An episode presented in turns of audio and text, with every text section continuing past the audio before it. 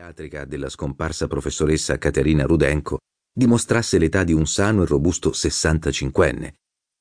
Nel corso dell'ultimo decennio aveva iniziato a provare una crescente inquietudine e un vago senso di insoddisfazione per una vita troppo comoda e ben ordinata. Nonostante tutti gli eccitanti progetti in corso nel Sistema Solare, la rigenerazione di Marte, la fondazione della base Mercurian, il rinverdimento di Ganimede, non c'era alcun obiettivo su cui focalizzare il proprio interesse e le sue energie ancora considerevoli.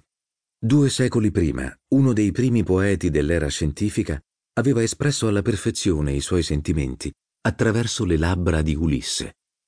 Vita ammucchiata su vita. Sarebbero tutte troppo poco, e di una sola a me poco rimane.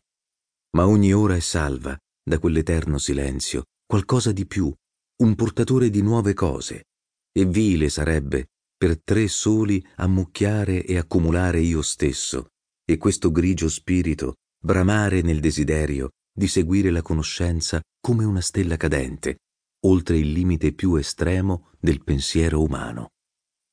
Tre soli, davvero. Erano trascorsi più di quarant'anni. Ulisse se ne sarebbe vergognato. Ma i versi successivi, che lui conosceva bene, erano ancora più appropriati potremmo forse toccare le isole felici e vedere il grande Achille che noi conoscemmo.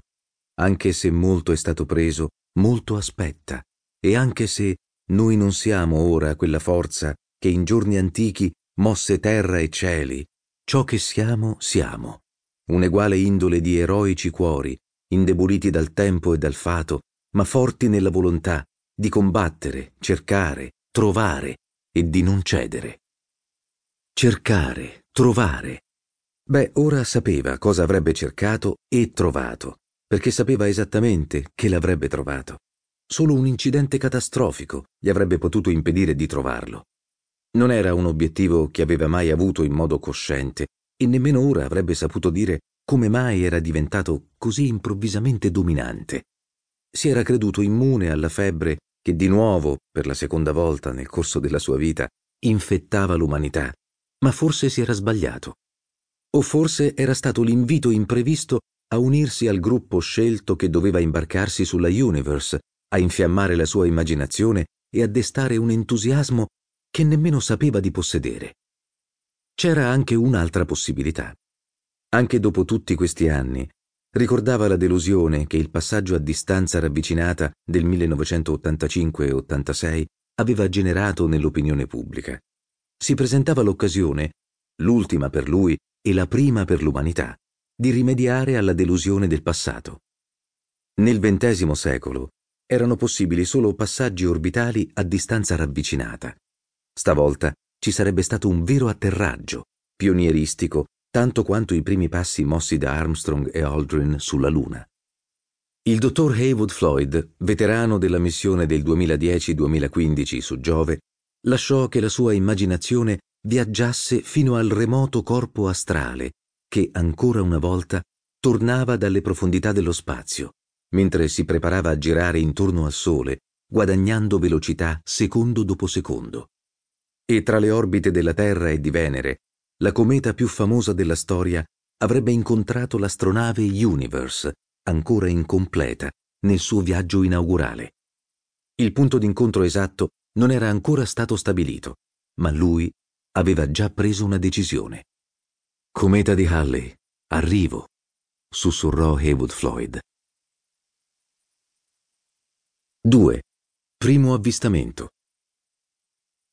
Non è vero che bisogna lasciare la Terra per apprezzare appieno lo splendore dei cieli. Nemmeno nello spazio il cielo stellato è più glorioso di quando lo si ammira dalla sommità di una montagna in una notte limpida lontano da ogni fonte di illuminazione artificiale.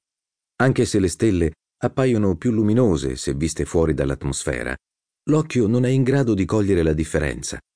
E il colpo d'occhio offerto da tutto un emisfero celeste è qualcosa che va oltre ciò che si può ammirare da qualunque oblò. Ma Haywood Floyd era più che contento di come gli appariva l'universo, soprattutto quando la zona residenziale si trovava nel cono d'ombra proiettato dall'ospedale spaziale in lenta rotazione. Allora, nel suo campo visivo rettangolare, si vedevano solo stelle, pianeti, nebulose, e talvolta più intensa di tutto il resto, la luce immobile di Lucifero, il nuovo rivale del Sole. Circa dieci minuti prima dell'inizio della sua notte artificiale, spegneva tutte le luci della cabina, anche quella d'emergenza rossa, in modo che potesse adattarsi completamente al buio.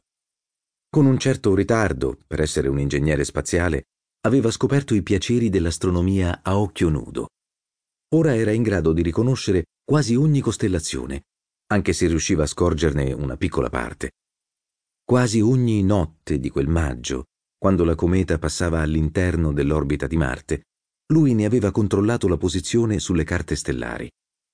Benché fosse un oggetto facilmente identificabile con un buon binocolo, Floyd aveva cocciutamente rifiutato il loro aiuto.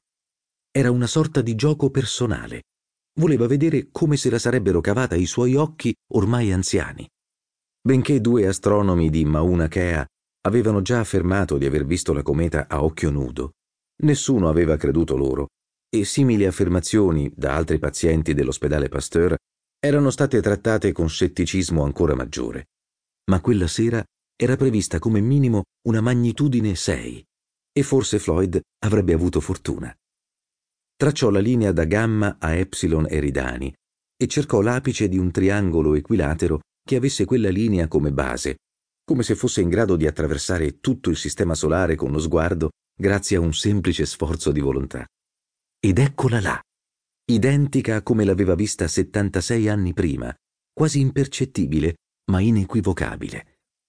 Se non avesse saputo in quale punto esatto cercarla, non l'avrebbe nemmeno notata, o al massimo l'avrebbe scambiata per una nebulosa lontana. A occhio nudo gli appariva come un minuscolo grumo di nebbia, perfettamente circolare. Nemmeno sforzandosi riusciva a scorgere la traccia della coda. Ma la piccola flotta di sonde che da mesi seguivano la cometa avevano già registrato le prime scariche di gas e polveri che presto avrebbero formato la coda orientata in direzione opposta al suo creatore, il Sole. Come chiunque, Haywood Floyd aveva osservato la trasformazione del nucleo freddo e scuro, anzi quasi nero, man mano che si entrava nel sistema solare interno. Dopo 70 anni di gelo assoluto, la complessa mescolanza di acqua, ammoniaca e altre sostanze congelate cominciava a sciogliersi e ribollire. Una montagna volante, grosso modo delle dimensioni e della forma di Manhattan, roteava su se stessa con un periodo di 53 ore.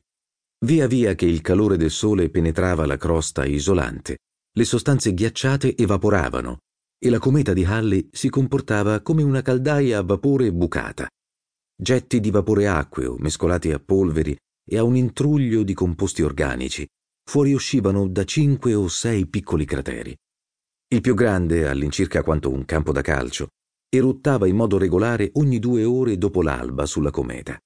Era identico a un geyser terrestre ed era stato prontamente battezzato il vecchio fedele. Floyd già si immaginava in piedi sull'orlo di quel cratere, in attesa che il sole sorgesse su quel panorama buio e contorto che lui conosceva bene grazie alle immagini prese dallo spazio. Certo, sul contratto non si faceva menzione del fatto che i passeggeri a differenza dei membri dell'equipaggio e del personale scientifico, sarebbero scesi dall'astronave quando questa fosse atterrata su Halley. D'altra parte, però, questo non veniva nemmeno vietato in alcuna clausola. Dovranno faticare parecchio per impedirmelo, pensò Haywood Floyd. Sono sicuro di sapere ancora usare una tuta spaziale. E se invece mi sbagliassi? Ricordò una cosa che aveva letto. Vedendo il Taj Mahal, un turista aveva commentato per un monumento del genere morirei anche domani. Lui si sarebbe accontentato della cometa di Halley. 3. Rientro. A prescindere da quell'imbarazzante incidente, il ritorno sulla Terra non era stato facile. Il primo trauma era seguito al risveglio, quando la dottoressa Rudenko lo aveva destato dal suo lungo sonno. Walter Carnow fluttuava accanto a lei e nonostante fosse a malapena cosciente, Floyd aveva capito all'istante che qualcosa non andava. La loro soddisfazione nel vederlo sveglio era eccessiva e non riusciva a mascherare la tensione. Solo quando si fu ripreso del tutto gli comunicarono che il dottor